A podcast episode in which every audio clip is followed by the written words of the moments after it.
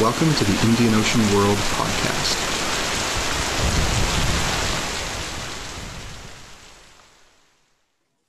Hello, and welcome to the Indian Ocean World podcast. Thank you for downloading. My name is Renee Manderville, a project manager at the Indian Ocean World Center, or IOWC, at McGill University. I'm joined by Drs. Archisman Chaudhuri and Philip Gooding, both postdoctoral fellows at the IOWC. Hello, Rennie. Thank you for having me here again. Hi, Rennie. Yeah, and thank you for having me as well. Thank you so much for joining us once again, guys. Uh, so you will hear more from them later on, but our guest today is Professor Michael Christopher Low, an assistant professor of history at the Iowa State University and currently a senior humanities research fellow for the study of the Arab world at NYU Abu Dhabi. Professor Low earned his PhD in history from Columbia University in 2015.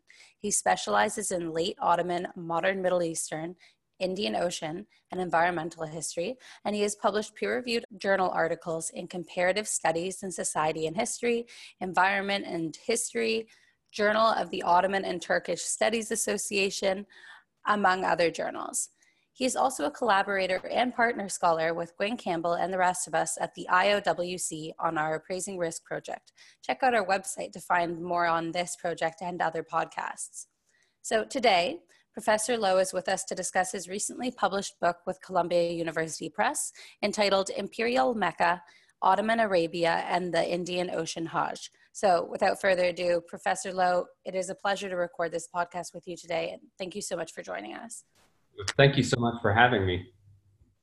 So, just to start off, please, could you just tell me a bit more about your book? Uh, it is set mostly in the second half of the 19th century on the edge of the Ottoman Empire at the time of increased European, especially British, uh, interference with the northwestern Indian Ocean world. Uh, it is also set to the backdrop of technological change, especially with the arrival of the steamship and during a period of frequent cholera outbreaks between India, the Middle East, the Mediterranean, and Europe. So, how do these political, technological, and environmental factors coalesce in your book? Well, the backstory, I think, of this book is is kind of a long and winding path uh, in terms of uh, how I became interested in these overlapping geographies. Um, back now, nearly 15 years ago, I think when I started out as a master's student, I thought that I wanted to do something with British India. Um, and very quickly, uh, when I was at Georgia State uh, back, you know, around 2005, I uh, encountered an Egypt specialist, uh, Don Reid, and we did a sort of readings course, a comparative course on uh, Egypt, the Middle East, uh, and, and, India. And in that course, I, I began to sort of find some of the materials that sort of ultimately sparked my interest in this topic and it was sort of a long journey from sort of thinking that I was going to do something with India, maybe the Indian Ocean, to learning Arabic, Persian, uh, then studying Turkish and Ottoman Turkish, and sort of accumulating different interests uh, as the project grew, um, and sort of uh, you know moving through different uh, sort of research homes. Uh, I, I studied Arabic in Yemen uh, which kind of, I think, for a, a, Middle East specialist, set my interests on a little bit more Indian Ocean trajectory before ultimately ending up uh, doing most of the research uh, in Istanbul uh, at the Ottoman Archives uh, over the last 10 years or so.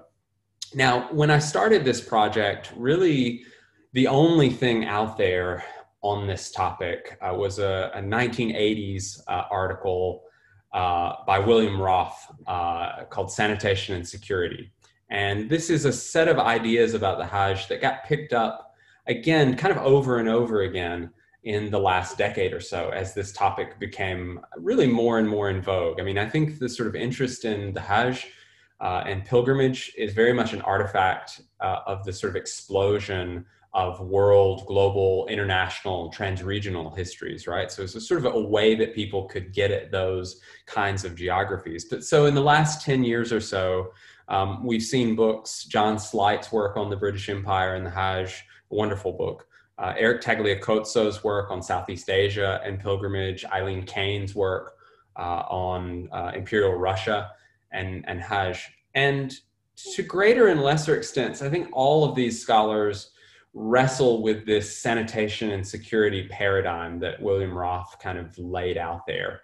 And I think if you read any of the colonial records on pilgrimage, you you immediately this jumps out at you that European uh, colonial officials, consular officials, felt very threatened by the uh, kind of uh, unwieldy nature of all of these uh, bodies moving in different directions, the sort of epidemiological threats, their potential, to, you know, say Indians to go to Mecca or Medina and come in contact with uh, various uh, Islamic influences, radicalizing pan-Islamic uh, influences that they found threatening to the colonial order. So that was sort of the basic framing of this topic, right?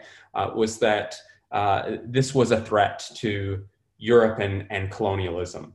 Um, and as I became sort of more interested in thinking about this as uh, an Ottoman imperial question, uh, from my perspective, the real victim in the story uh, is the Ottoman Empire. It's not the colonial empires, right? Uh, obviously, Europe, the Dutch, the British, the French, the Russians are all encroaching, uh, sort of following their colonial subjects as they make their way to Mecca uh, on Hajj. And so, this sort of interest in surveillance, I believe, is well placed in some respects, but also misses part of the story. So, the way that I was sort of seeing uh, this this story told was sort of from the outside in, right? Following the pilgrims from various colonial territories uh, to Mecca in the Hijaz. And what I wanted to do was fill in that sort of donut hole in the middle of the story, right?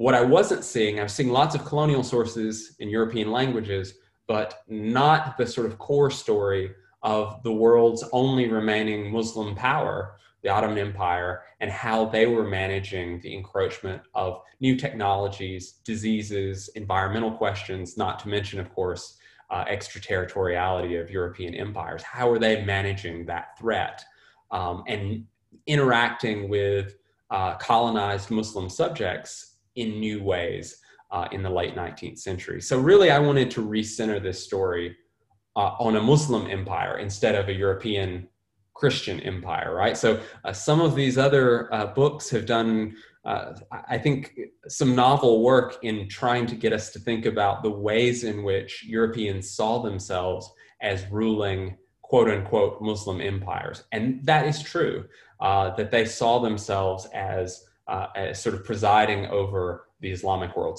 Certainly the British uh, felt this way.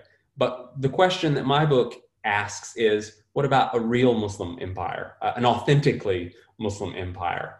Uh, how are these questions hitting them in ways that are more difficult uh, to handle? So, at once, it's a question of the sort of authenticity and the source base. And in another way, it's, it's directly inspired by some of this really great uh, and creative work on, on the colonial Hajj. One of the other problems that I would sort of highlight here uh, is on the Ottoman side of things. Most of the scholarship on the Hijaz, Mecca, and the Hajj has revolved fairly exclusively when we talk about the late Ottoman Empire, uh, late 19th century, early 20th century, has mostly been about the idea of uh, so called pan Islam, right? Uh, Abdul Hamid II's propaganda, uh, outreach, sort of symbolic uh, deployment of the pilgrimage and the holy places um, as a way, in some respects, to protect uh, his domains against threats from Europe.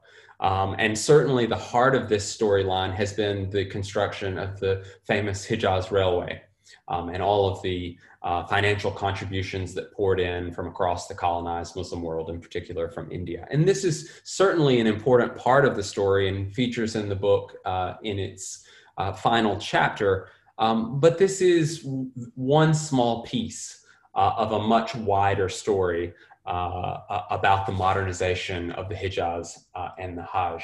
So, one of the things that I wanted to do is kind of to encourage readers to think a little bit more broadly about the ways that colonialism, technology, disease, and the environment all worked to reshape um, both the difficult task of modernization on the Ottoman frontier and the equally difficult task of acting uh, as stewards of the holy places uh, in the midst of European colonialism's uh, arrival throughout the Muslim world, right? So, in, in many respects, this period uh, sort of marks a transition from a kind of classical pilgrimage in which the Hajj was solely an affair between, you know, various Muslim states uh, and individual Muslims. And in the 19th century, the Hajj becomes a globalized international question of equal import to Muslims and non Muslims. Um, and I think that that transition is certainly highlighted by the last year uh, that we've all experienced with COVID 19, right? Once again, the pilgrimage to Mecca became a question of dire uh, uh, public health concern worldwide. And ultimately, the pilgrimage was uh, restricted to a quite symbolic, a very uh, small version of itself this year uh, because of COVID 19. But that world of international travel, of passports, of steamship regulations, the, all of the sort of border controls that we think of as normal parts of our lives today, their origins uh, really can be traced to this time period and the kinds of threats that states were dealing with, whether epidemiological uh, or ideological, right? So in Imperial Mecca, I really tried to trace the ways uh, in which this classic uh, set of Ottoman practices of pilgrimage patronage, the older uh, uh, uh ways of understanding the Hajj, like uh, providing safety on caravan routes, gave way to a much more complex logistical world of managing multiple states, steamship routes, again, things like passports and borders that really weren't part of the, the older classical Hajj. And also questions of, of things like international law. So for centuries, the Ottoman Empire had ruled Mecca and Medina and the Hijaz as semi autonomous territories and shared power with uh, the Sharifs of Mecca, uh, sort of uh, princes uh, in the Hijaz. But of course, in the late 19th century, this autonomous rule uh, became less tenable uh, under European visions of what sovereignty and international law should look like, right? So all of these things are kind of coming together and overlapping uh, all at once. And uh, most of the scholarship that I encountered, um, for example, Suraiya Faroqhi's work on the early modern uh, Ottoman Hajj, it really didn't sort of give a sense of how this uh, sort of quintessential uh, heartland of the Muslim world changed over time, right? I think that sometimes when we think about pilgrimage, we emphasize the continuity, right? The uh, believer going and performing the same rituals that have been performed century after century. Uh, when in fact, the 19th century shows a quite dramatic transformation in the experience uh, and the ways in which this ritual uh, was carried out. So that's sort of uh, the sort of core concerns, uh, really. And but to underscore this, just really the internationalized and global nature of the way in which uh, Hajj became and has ever since then uh, continued to be. Oh, thank you so much for that answer, Professor Low. Um, and thank you for discussing your book with us. Uh, so, just for our listeners who are not aware, even though Professor Low um, has articulated it very well. The Hajj is one of the five pillars of Islam, in which there's an annual mass pilgrimage to Mecca in Saudi Arabia. Uh, so, for those who are interested in hearing more about the book and about the Hajj, uh, please look at our webpage, our Appraising Risk website page, and you will find a link to Professor Low's book. Um, so I will now pass over our questioning to one our other postdoctoral fellows. So I suppose, firstly, Archisman, do you have any questions for Professor Low? Uh, thank you, Rennie, and thank you, Professor Low, for this thoughtful discussion. My question is about your sources and your centering of, of the Ottoman Empire, mm, Ottoman imperialism, as opposed to British imperialism in this story. You make a very convincing argument that the Ottoman sources revise understandings of the history of the Hejaz, which hitherto had been based primarily on British sources.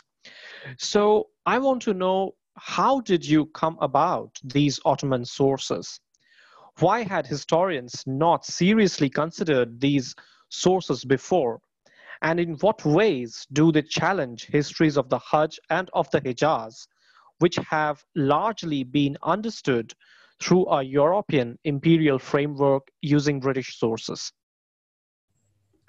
Thank you for this question. Um, I, I, think that there are a handful of ways to sort of think about why these particular questions and or sources hadn't been deployed uh, in the past. Now, I should uh, point out that uh, uh, there has been work done on the Ottoman Hijaz before, uh, not much, uh, unfortunately, uh, but a really fine scholar uh, who his prime sort of was in the in, 1980s and 1990s, William Ochsenwald.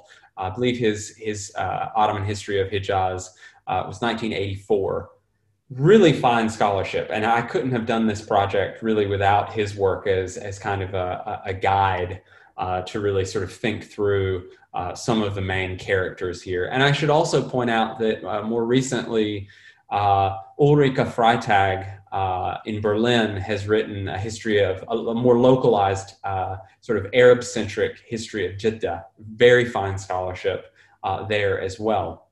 So it's not as if a few of us have been thinking about these things, to, to be sure, um, but not the same kind of attention uh, that seems to have swirled really in the last 10 or 15 years around the colonial Hajj. And as I said before, I think that that's really an artifact of the sort of, again, trans-regionalization of many of our fields. So pilgrimage really fits into that moment of global history and world history sort of stepping onto center stage.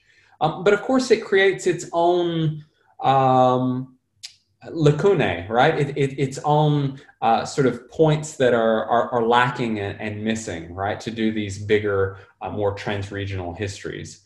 Um, and so that was really sort of where I wanted to try and uh, fill in. The other thing that I would say about the sort of Ottoman field um, is there's a relatively few number of us working on each sort of provincial uh, frontier piece of the empire, right?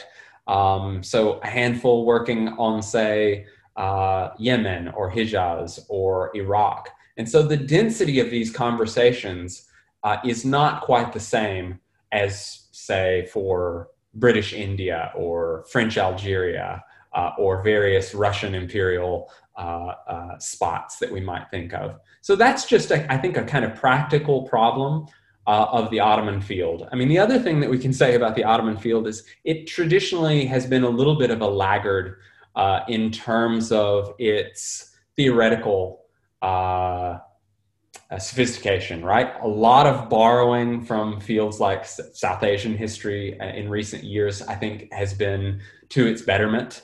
Um, but certainly, we're a step or two behind in some respects uh, some other fields. And so I think that's part of this is sort of responding and inserting the Ottomans into some of these comparative conversations uh, uh, is an important uh, uh, aspect of this. Um, in terms of uh, sources, the other thing that I would say is many of the, the sources that I was able to access are, are in some respects, they're a product of the digitization that has happened in recent years. So when I started out in the Ottoman Archive, I was going in and doing keyword searches, right? Um, for example, when William Ochsenwald was doing his history of, uh, of the late Ottoman Hijaz, he was reading a kind of Ottoman uh, source code, if you will, Ayniyat Defter, and reading page by page a kind of digest of events that's a very different painstaking process than being able to reconstruct with keyword searches. And so what I was able to do was to go in, find the uh, conversations that were I was finding and were happening in, say, Foreign Office materials that I'd found at Kew. Uh, in London or India office materials. And I was able to sort of drill down digitally in the Ottoman archive and find uh, a kind of an equivalent piece so that I could piece together both sides of the conversation. Um, and oftentimes, as uh, you know, I, I imagine uh, is the case uh, for many of us, we find that you know uh, our colonial sources fib a bit, right? They're they're not always the most a little bit disingenuous, right? So trying to be able to see things through either uh, more local Hijazi eyes or through Istanbul's uh, sort of gaze out on the frontier and really match that up with the story that was being told by British consular officials or officials in uh, Calcutta or Delhi or Shimla. Uh, it really does give us a, a, different sense of what's happening uh, on the ground. But my sort of, I guess, game plan all along was a kind of triangulation.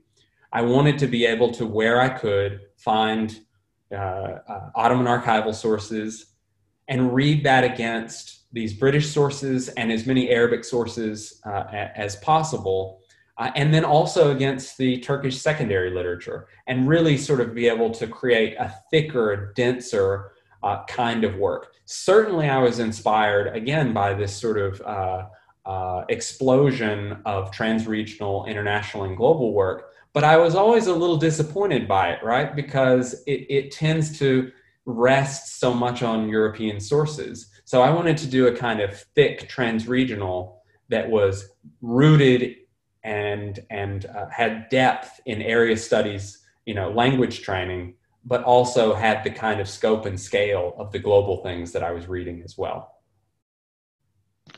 Thank you, Professor Low. I will now pass to Philip. Thanks, Archman. Um, and thank you, Professor Low, for discussing uh, your work with us.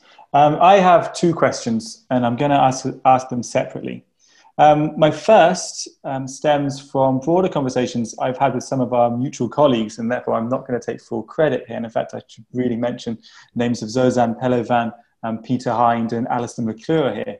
Um, but it's something that we've been discussing, and I think um, your work speaks to it, um, and that is the role of the state and the extension of states uh, apparatus in times of what we might call environmental crisis. Um, I think this is an understudied and underappreciated aspect of environmental and political historiography, but your work speaks to it. So I wonder if you could give us some wider thoughts, essentially. Um, just just uh, to, to pick up here, you note in chapter three, for example, that Ottoman quarantine houses in the context of cholera originally doubled as custom houses and that later on pilgrims were charged quarantine fees. And to my eyes, um, these appear to be extensions of state power into frontier regions um, under the guise of improving public health. You state um, further in chapter four that Ottoman plans for improving water infrastructure, quote, fit neatly into a far reaching technocratic vision for simultaneously taming and respatializing the Hijaz's environment and, and here's the crucial part, making its inhabitants into proper Ottoman subjects. Um, thus, I suppose my rather broad question here is how do you see environmental historians such as yourself shaping political histories of statehood in the future through lenses such as disease, public health, public works, or environmental crises?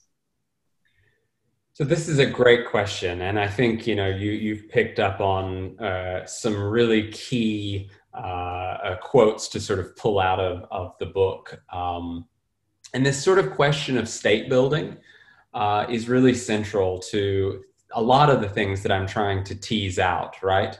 Um, I think in the Ottoman case, there is certainly a long, uh, really an obsession uh, with notions of modernization. If you talk to any Turkish scholars, they want to tell you about, you know, uh, Turkish modernization, Ottoman modernization, Westernization, secularization. But again, most of the time, I think that this is framed uh, a little bit more narrowly around constitutionalism, right? Uh, or questions of a kind of post post World War One, uh, more secular state uh, under Ataturk, right? So Kemalism. Um, and so the 19th century becomes a kind of uh, almost a kabuki theater between uh, thinking about more Islamist approaches to the state and then more secular Western, uh, you know, modernist approaches to, you know, boil things down to a really, really simplistic uh, kind of level. But one of the things that I wanted to show was that modernization was also infrastructural. Uh, it was also technocratic. Uh, it was technological. So where we might think about modernization in the, the Tanzimat state and, you know, Ottoman constitutions, right, uh, changing of uh, legal arrangements, which of course were important. When we look at the Hamidian era uh, from the 1870s uh, through 1908, 1909, really sort of up through World War One, um, this sort of flowering of you know big ottoman plans to sort of redesign and modernize virtually everything whether it's steamships railroads sewer systems public health uh, you name it. And so this kind of uh, uh, more material flip side if you will of modernization was part of what i was seeing right? And so uh, part of the conversation is if you look at a place like uh, the Hijaz or Yemen or Libya or Iraq, uh, the Ottoman state didn't have the resources to centralize uh, the, the uh, running of the state in the same way that it would have liked to, right? The way that it did in Anatolia or in Istanbul. Um, but what I saw in the Hamidian period uh, was an effort to kind of compensate, right? You couldn't turn necessarily Bedouins into uh, quote unquote proper Ottoman subjects overnight. You couldn't simply undo centuries of semi autonomous rule and the kinds of bargains that you had made with various uh, local rulers uh, in order to make the state function. So the compensating mechanism oftentimes was these new technologies of statecraft and when you bring up things like quarantine, um, there was certainly an eye to ways in which the Ottoman state could insert itself um, and make its presence at its borders and in its frontiers uh, much more uh, evident.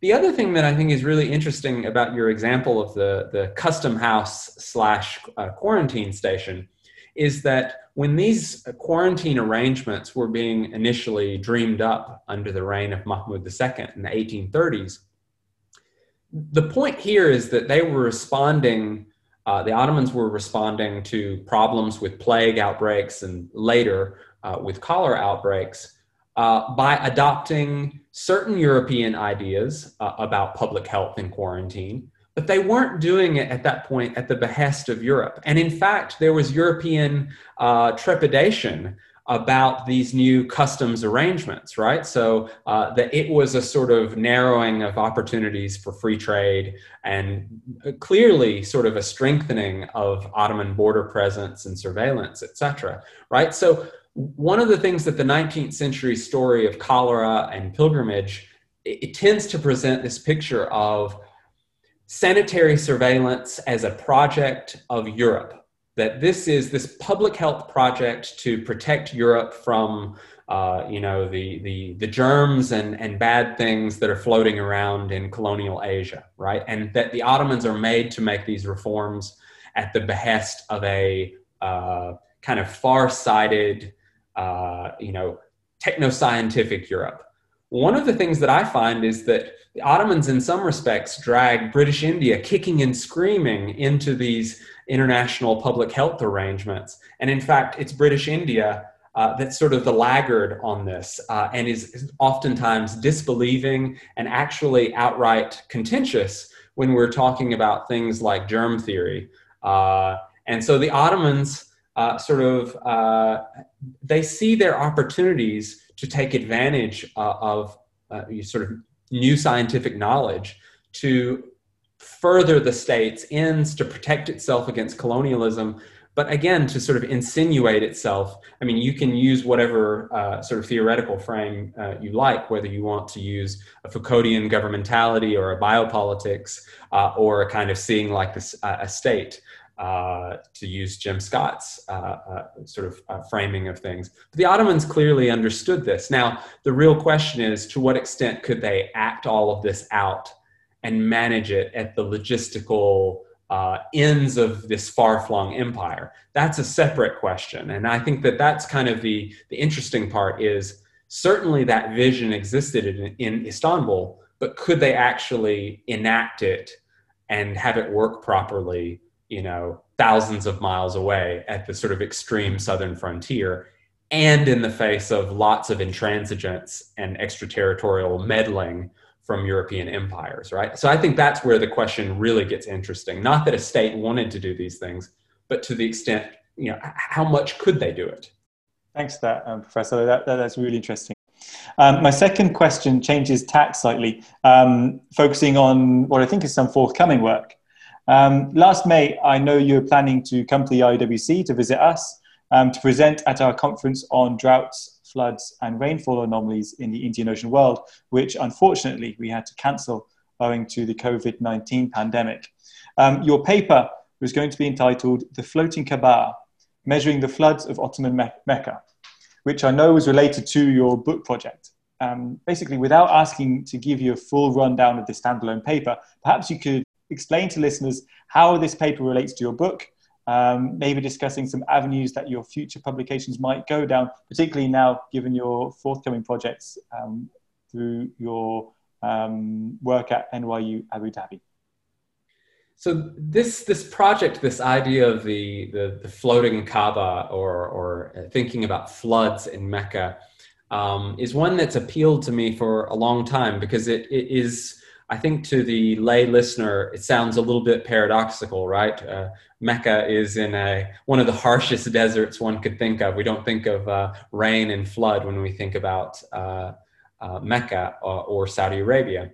Um, but despite the you know uh, extreme aridity uh, of this region, when you do have rainfall, you have significant uh, downbursts um, and an inability of the soil to absorb. And of course, these are you know pre 20th century development arrangements, right? So uh, flooding was a kind of perennial problem uh, for Mecca, and it came into my book research uh, in a couple of ways. Uh, so I was obviously looking for material on cholera and would find cholera, typhoid, uh, uh, potential for sort of, you know, kind of overlapping environmental and epidemiological uh, catastrophe every so many years in Mecca. And I found this lithograph or engraving in a kind of uh, collected volume by a gentleman named Ayub Sabri Pasha. He was a, a, naval officer and a kind of amateur historian of the Arabian Peninsula. And he had this picture in his three volume Mirt al Haramain al uh, sort of the mirror of the two holy places. And it showed literally the Kaaba, the black cube in, in the sort of grand mosque in Mecca, floating, almost looked like it was a sort of surrounded by a lake. And this got me thinking. Uh, you know, I, I, had all of this material on kind of uh, water infrastructures of Mecca, so that I could sort of describe the the cholera era and some of these modernization projects uh, in the late 19th century. But of course, the Kaaba had been destroyed by floods on a number of occasions. Uh, and you, you know, every so many years would see uh, Ottoman records about either floods or uh, you know having to send aid for homeless uh, people, people lacking food uh, around the, the holy places, right, because of uh, flood activity. And so one of the things I wanted to do, especially because of our appraising risk project, is to kind of expand this idea out. I had some nice anecdotal work for the 19th century, but to really go and look at the historical flood record uh, for Mecca uh, in a more longue durée kind of way and to really kind of think about how that shaped uh, sort of the history of pilgrimage, but also the sort of local history of Mecca and the Hijaz. And it seemed like a really kind of perfect tie-in uh, with the appraising risk project. Um, alas, uh, this has sort of been put on hold for the time being, right? Just uh, because of COVID.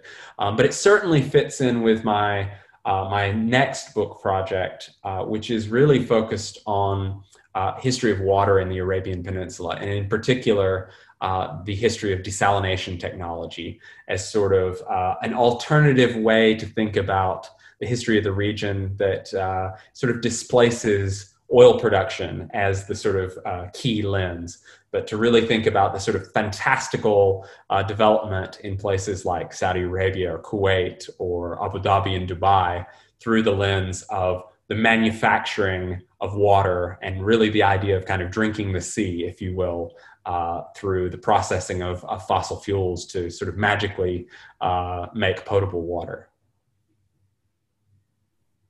Wonderful. That sounds really interesting, Professor Low. Thank you very much for answering that. Um, I'll now pass back to Renee to wrap up.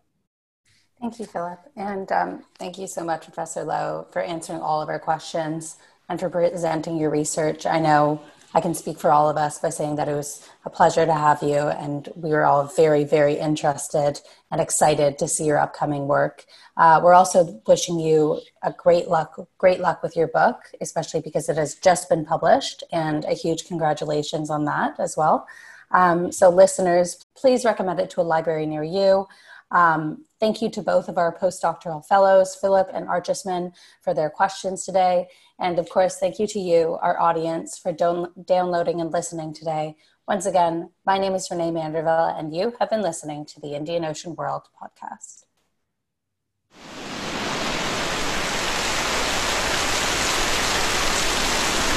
The Indian Ocean World podcast would like to acknowledge the generous support of the Social Sciences and Humanities Research Council of Canada. This podcast series is part of the SSHRC-funded partnership project Appraising Risk, Past and Present, interrogating historical data to enhance understanding of environmental crises in the Indian Ocean world.